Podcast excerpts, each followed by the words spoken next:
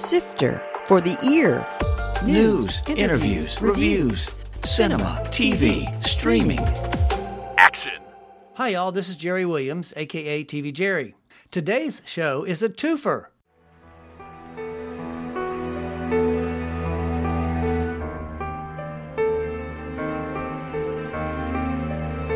The music you're hearing now is part of the score from a new orientation film at the American Civil War Museum titled A People's Contest America's Civil War and Emancipation.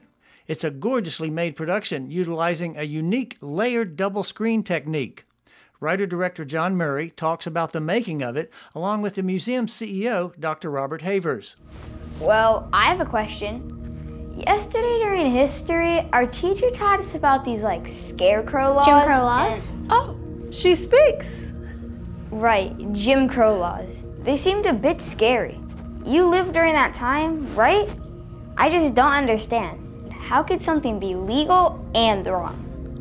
Just because something is legal doesn't mean that it is just or right. That was an excerpt from a video at the second museum to be featured today, the Maggie L. Walker National Historical Site. Producer Morgan McCoy and Ranger Andrea DeKoter discussed two videos they recently launched Maggie Walker Explains Jim Crow and Junior Ranger. There's lots to learn for them and us in this week's show. Sifter Review of the Week. Pinocchio on Disney Plus. Director Robert Zemeckis is known for his boundary pushing effects efforts, like Back to the Future, Forrest Gump, and The Polar Express. This time he's brought his regular collaborator Tom Hanks along to play Geppetto. The roles of other humans are played by some wonderful talents, including Cynthia Erivo and Luke Evans, while the animals are CGI and voiced by the likes of Joseph Gordon Levitt as Jiminy Cricket and Keegan Michael Key as the fox. There are also hints of songs from the Disney classic, plus a few new ones that get more time than the originals. Even with all this and some grand visuals, especially Pleasure Island, the whole thing feels flat. Everyone's expending lots of energy, but the opening scenes with the sleepy Hanks launch the film with a snore, literally. The adventures proceed, but never with much life.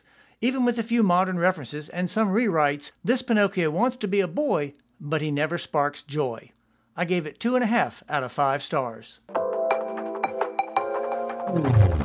Dr. Rob Havers and John Murphy, welcome to Sifter. Thank you. Huh? Hey, how you doing? I went actually to see the the film that we're going to talk about yesterday. Was really impressed, I have to say. I've been reviewing movies since the '70s, and I was very impressed with your movie. So, take that. But I just wanted to say, yesterday when I was there, I talked to Jennifer, and I said, "Were you around when there were the big projections on the walls here at Tredegar?" And she had no idea. And I know that Rob, you're relatively new, but I remembered it, and I went back and checked in 1994 when it was the Valentine Riverside at Tredegar Ironworks. Pyramid Studios, which is a local, they're now retired. Bruce and Dixie Hornstein did this show. They projected what they're called PANI projectors. They're these giant projectors that have 10 by 10 inch glass images, and they projected them on the pattern building and inside the building. They had rear windows and they had subwoofers buried in the plaza. And this ran for two years. Did either one of you know about that? I'm pretty familiar with that. Yeah, I did not. That is very interesting, Jerry. Yeah, there We- used to be big boxes outside the uh, on the site, Rob, with that hol- held Really? the projectors in them. Yeah, I had no idea. How interesting. Anyway, of course, now you have a new museum and you have a new movie. Rob, what was the decision behind, okay, we want to have a movie? I guess every museum has to have an introductory movie orientation. I, I think you're right to say that most new museums these days, or most museums that exist and are looking to update the visitor experience, go somewhat down the route of orientation, film, or movie. The film we have is substantially more than a simple orientation film. It adds color and depth to a particular uh, line of inquiry and narrative that the museum talks about in some detail, but it is a deeper dive into one particular aspect of the Civil War, simultaneously putting it in the context of that broader conflict, where the war came from, the broad course of the war, and what happens afterwards, which is essentially the mission of the institution. But the mission of the institution also is to look at it from multiple perspectives. And so there is a, a strong focus in this film that looks at the African American experience that hadn't been well documented Right. which is pretty central to what it is we try to do here, which is look at the story, what you're most familiar with, and orientate you with that, but also within that, take a deeper dive into what was an infinitely complex conflict, Right. um, right. the legacies of which we deal with t- today. And John, you are a writer director for Solid Light. What is Solid Light? I'm the executive creative director for Solid Light, and we're uh, an experienced uh, design and production firm in Louisville, Kentucky. And we also produce the uh, exhibition, uh, which is the award winning exhibition for the American Civil War Museum. So, this was a natural extension of the work that we did on the exhibit, which certainly uses theatrical projected media and a kind of a certain point of view and storytelling and sort of emotionally connecting the visitors to this story that Rob has has laid out. And so it was really fun to think about taking some of those concepts and recasting them into a more sort of linear sit down uh, experience, but one that is unexpected and surprising and that you probably haven't seen before. And I was going to say, one of the most unexpected and surprising, and I'd never seen before, was the idea of there are actually two screens. One, I'm assuming, is a scrim up front, so you can kind of see through it, and then the one behind it is solid. Was this the first time you ever came up with that concept? Is it something you've done before? And if either way, why do that? What's the point of that? I've never seen it done before. So it's kind of an invention that basically came from me looking at the sheer drapes in my house with leaf patterns falling on them and casting onto the wall behind them as well. Wow. So it's about simultaneity that the Civil War is not a neatly manicured series of events. It's a very layered kind of historical event. Obviously, there's lots of stuff going on at the same time. There's complexity, there's different points of view there's different experience.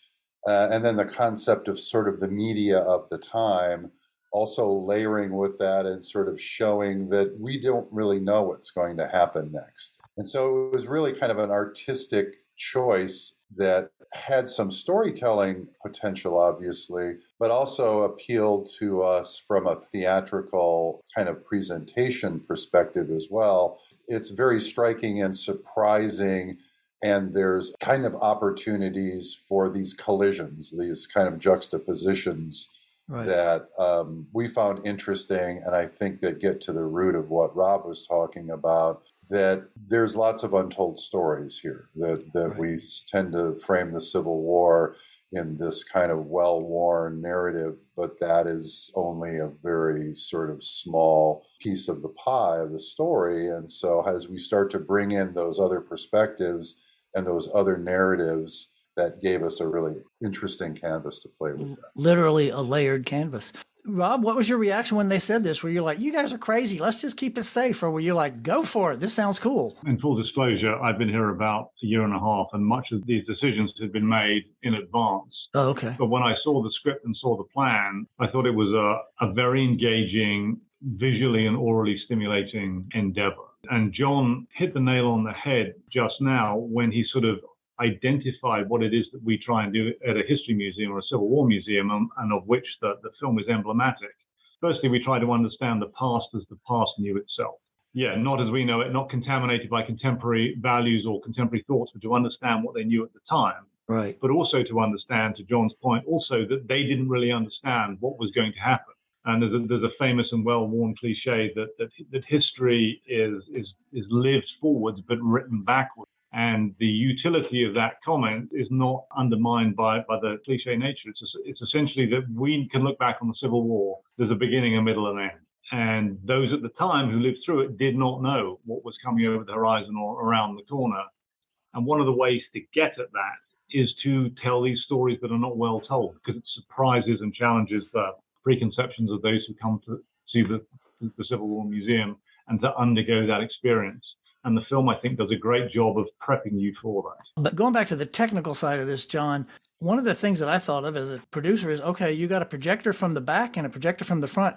How do you make sure the light doesn't bleed through from the front one to the back one, or does it and it's okay and that was designed to have that bleed? It's uh, the way that you balance that. And there's actually eight projectors on the back Wow. Because there's such a short distance between the front plane and the back plane. Right. There's actually eight projectors that are blended together to create a single image. And the way that you balance that is through projector brightness, right?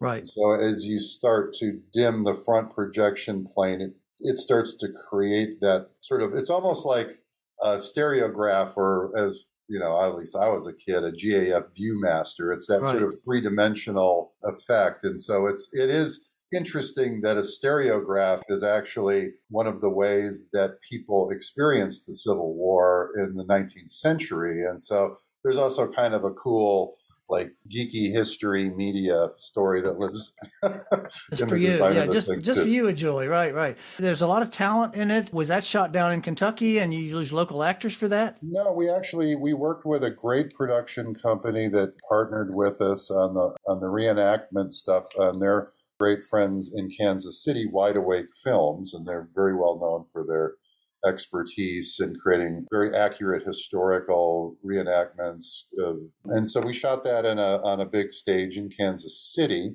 And when you say stage, just for listeners, you mean a sound stage, not a Yeah, sound theater stage stage, on right. green screen and composited this all together and Was that Lincoln? Was that a person who makes a living as Lincoln? Because obviously he was pretty close to it.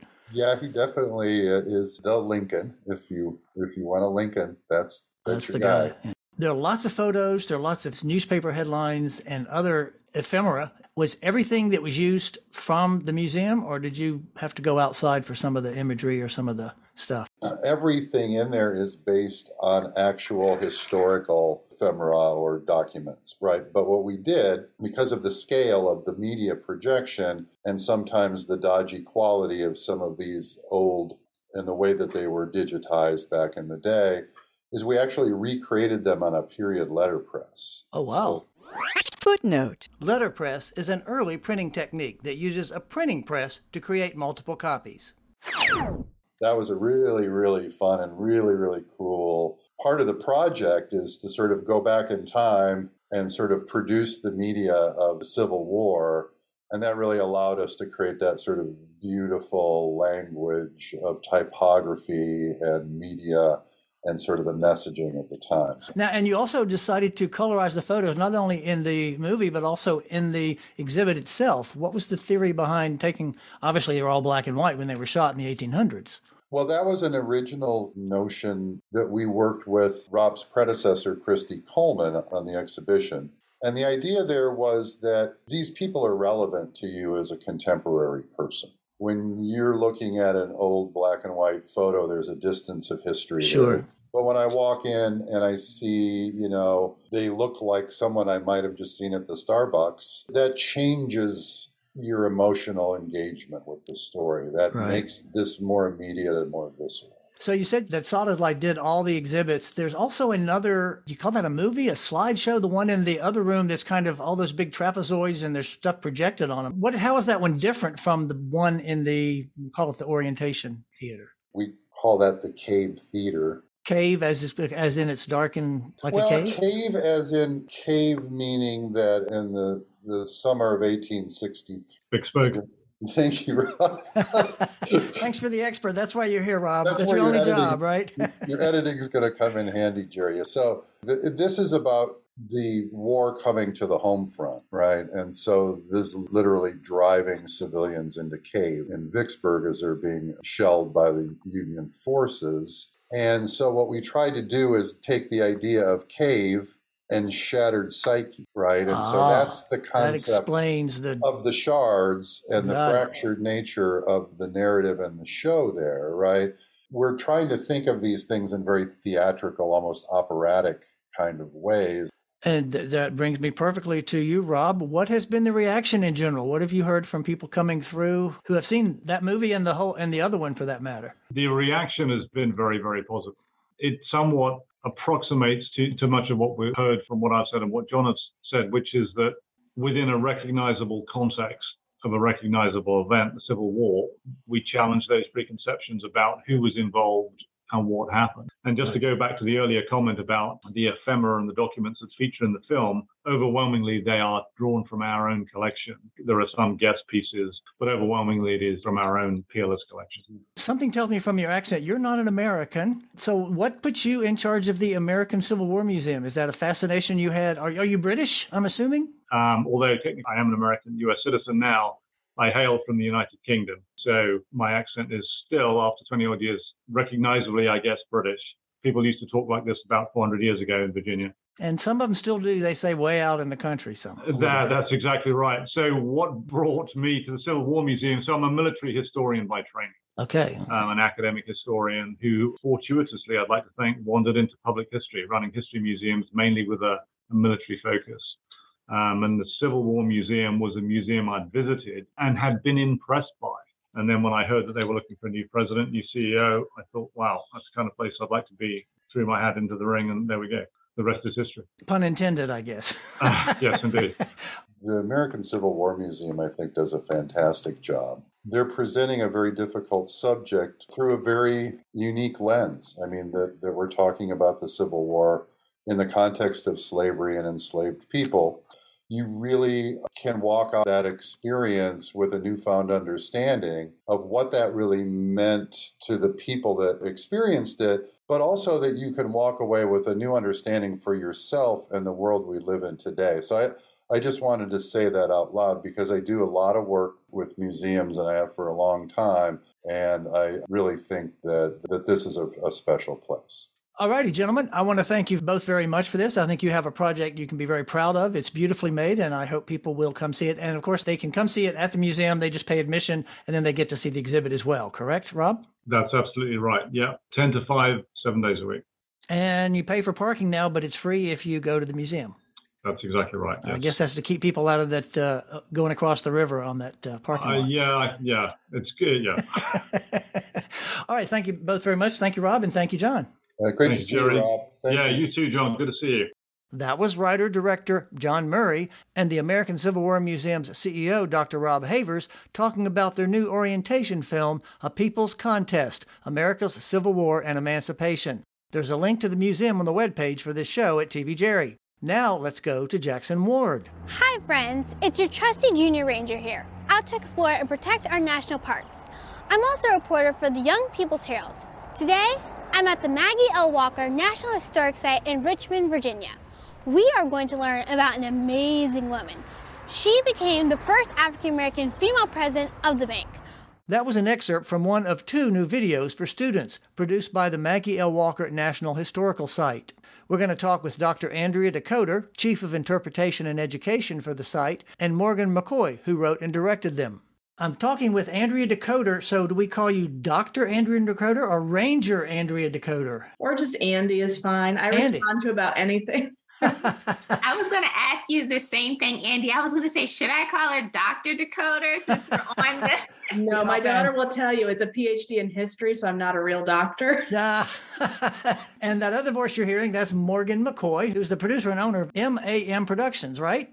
That's correct, yes. First of all, Andy, it used to be the Maggie Walker House that I remember it back in the day, and now it's called the Maggie Walker Historical Site. And everybody that works there is a ranger, which I think is pretty hilarious, even if you're like a gift shop operator, right? Um, well, we have a cooperating association, Eastern National, that actually runs the bookstore. But yeah, um, our park staff, we're park rangers. You can well, if we're on podcast, people might not be able to see, but I'm right. wearing my ranger uniform, complete with all the badges and everything. Right. It is a national park site. It became so in the um, mid 1970s, oh, thanks wow. to efforts from the community and, and, Maggie Walker's family, her descendants who preserved the home. And Morgan, how did you get into becoming a video producer? So I started acting professionally and actually in historical projects at the age of 14. And so I went to undergrad in, in acting and theater performance, but I got my master's in film producing. So I was on set as an actress and I said, I want to do what they're doing too. Oh. So uh, after getting my master's and studying screenwriting, directing, videography, all of that, I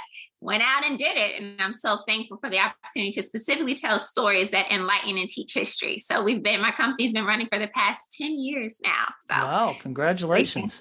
So first of all, Andy, let me ask you, how did y'all decide we're going to do these videos? I kind of came into it mid conversation where Mark and Agina, two of our wonderful um, people who work at the site, were having this conversation with Morgan and saying, we need you to help us explain this history in a way that first and fourth graders can understand. Uh, we had just created a new movie for the park site, and that was done a couple of years ago. But we were finding out the movie is a little over 20 minutes, so it's a little bit long for most schools to be able to show it. And in Virginia, the standards of learning have first and fourth grades as the age groups that are specifically studying Mrs. Walker's story. Uh-huh. And so, how do we explain this in a way that they understand? and you know seeing morgan's scripts for the first time and seeing how she engages kids and this beautiful flow of language that she uses, it just really sealed the deal. Great. And I was going to, well, my first question for you, Morgan, was going to be how'd you get the gig? But she just told us how you got the gig. There are two different productions. One is called uh, Maggie Walker Explains Jim Crow, and the other is Junior Ranger. Now, is one of those, I'm assuming, for the first graders and one for the fourth graders? Absolutely. So the Junior Ranger video is more for the first graders and also is going to be utilized as an introduction video. So when people come to the Maggie Walker National Historic Site, to my understanding that they'll also have the opportunity to see that video. Uh, so that is a, an opportunity where the Junior Rangers connecting the language between Maggie Walker and first graders or younger students so they can understand what is a washboard, what is a laundress, understanding those types of terminologies. Right. Um, and then Maggie Walker explains Jim Crow um, specifically is geared for fourth graders. And so we had a focus group of educators and asking, what do you need? What's helpful? Because for me as a writer, I don't just want to write something and say, take it. We want to figure out what do students need? And more importantly, what do the teachers need to help as a complement to the classroom? So how long was the production? Now you can appreciate this, Jerry, since you're in the video world. We shot those in two days. Wow. Yes. With children actors. Yes. Speaking of which, where did you find your child actors? In addition to what we do on film, I do a mentoring program where we help young artists. And so the Junior Ranger, Riley Roberts, was actually a part of my mentorship program a couple years ago, and she's phenomenal. And so because we needed a, it was a rigorous schedule, it was a lot of lines. I needed someone that I knew could handle it. The other three actors, we had an open call. Did they use prompters to read some of that script? Because that's a lot to memorize in two days. So I rehearsed. So my background is in theater. So Right. we had two months of rehearsal prior to shooting. Oh, wow. Okay. So I do that. Now, the fourth grade video, they had no teleprompter whatsoever. They are off book in about two and a half weeks. well, they Um, didn't have as many lines either. I mean, that's only four minutes. Yeah. The Rangers like 20 minutes. It was a long. So she memorized certain sections and she did use a teleprompter for some of the other sections. So uh, I was going to ask you what's the biggest challenge, but I think probably having to cram all that into two days was a big challenge Absolutely. Yes. in a studio and in the Maggie Walker house, correct? So we brought the studio to the Maggie Walker. Oh, you did. house. You set up a green screen and everything. So, what was the biggest surprise that you found, Morgan, in producing this and researching these two videos? So Maggie Walker's life is so inspiring for me. I thought I knew a lot, but having the opportunity to read her diaries, um, having the opportunity to just really sit at the feet of the Rangers and find more about Mrs. Walker, it challenged me to rise up and it encouraged me in, in very personal spaces of my life. So that from a personal standpoint, from a professional standpoint, working with the kids during the Maggie Walker Explains Jim Crow video during our rehearsal time, I wasn't expecting in it the types of questions that were prompted um, that the students had and By the kids, how they great. respond. And so that was really rewarding professionally to see that this was already inciting conversation just amongst the actors. And so I'm really looking forward to seeing how it will help in the classroom too. I want to come back to you, Andy, and ask you how will they be used? So, just like Morgan said, when people come to the site, if we know there are children in the group, we want to make sure these videos are available on site. We're also, one of them is already up on the park's YouTube page. We're working on making the other one um, Section 508 compliant. That means it's a- available to anybody. Um, you know, the With closed closed captioning, and everything else. Exactly. Um, so now teachers can go and they can show it in their classroom through YouTube. So they have a couple different options. If they needed to borrow a DVD from the site, we have the DVDs. We really want to make it as accessible as possible because this is probably one of the most requested things that we have is what can you show me where you know teachers don't have a lot of time. It's what can you give me that really will be interesting for these kids that you know doesn't take up too much time and they really wanted to get at the essence the heart of what mrs walker was about. And this is very complicated history to talk about. You know that was the conversation we kept having is gosh we're talking about jim crow. We're talking Right. about racism. We're talking about things that we're still grappling with today and kids may already be familiar with some of it so how do we talk about it and talk about it in a way that's you know historically authentic and appropriate and not re-traumatizing anybody how do we address all of that And I think the way that um, that Morgan handled the script and just the way it was filmed, but we have a product that I'm extremely proud of. Uh, full disclosure, my daughter's in fourth grade, uh-huh. so I tested it on her. You know, this is the market, and watching her be able to engage with that and not have her attention span wander. Great, and she did give it a good review. I'm assuming. She did. Yep. She got two thumbs up. no, terrific, terrific. If a teacher or any family members are coming to the site, what other things are there that they might be able to appreciate or watch or access?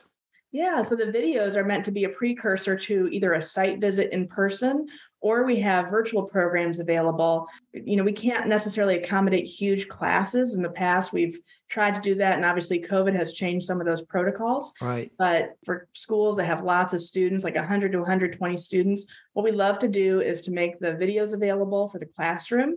And then the teachers can also schedule to do a tour online. Uh, we've partnered with Google Cultural Institute, so our park rangers can walk students through an actual tour from the comfort of their classroom. Um, and obviously, if they're able to come in person for those smaller groups, we love that as well. And we have junior ranger activity books available at the site that really go hand in hand with our films and with the tour. Well, I'm sure people will hear this and will be wanting to check them out. And we will have a link on the page for this podcast to not only the, the historical site, but also to the YouTube link for the one. And as soon as you get the other, we'll put that one up too. Terrific. Thank you both very much. Thank you. Thank you so much for your time. We've been talking with Andrea DeKoter, Chief of Interpretation and Education for the Maggie L. Walker National Historical Site, and Morgan McCoy, who produced the videos for them. Links are on the webpage at tvjerry.com. Coming soon. In theaters. The Woman King stars Viola Davis in the title role. She leads a group of all female warriors to battle. See How They Run. This stylish murder mystery is set in 50s London and stars Sam Rockwell and Saoirse Ronan. Clerks 3. This is obviously a sequel to Kevin Smith's earlier films. Plus, there's a behind the scenes look at the franchise. God's Country. A woman finds two hunters on a property, which sets off the conflict. Pearl. The title character is a young woman who dreams of a life of glamour despite the challenges from her parents. The Silent Twins, which is based on a true story of two sisters who only communicated with each other. The Retaliators. After his daughter is murdered, a minister searches for answers and finds the underworld. TV and streaming. Handmaid's Tale on Hulu. Elisabeth Moss and her resistance fighters deliver their vengeance in this fifth and final season. Vampire Academy on Peacock. This new series is based on the YA bestsellers. Atlanta on FX. This is the final season of Donald Glover's brilliant series, and it's back in the States. After a three year delay, the Spanish language comedy Los Espookys returns to HBO for a second season. The U.S. and the Holocaust on PBS. This is the latest from Ken Burns, a six hour series that examines America's response to the Holocaust. Quantum Leap on NBC. Ben Song leads the cast of this time traveling body hopping series in a continuation of the original. Reboot on Hulu. This is the first show created by Steve Levitan since he did Modern Family. This one stars Keegan Michael Key and Johnny Knoxville. Do Revenge on Netflix. Camila Mendes and Maya Hawke are out for revenge in this teen comedy. Next week on the show, we travel back in time and you can subscribe to this podcast on all the major services. Just click the podcast tab at tvjerry.com for more. This is Jerry Williams. Thanks for listening. For more Sifter, including literally thousands, thousands of, of reviews, reviews, visit tvjerry.com. That's a wrap.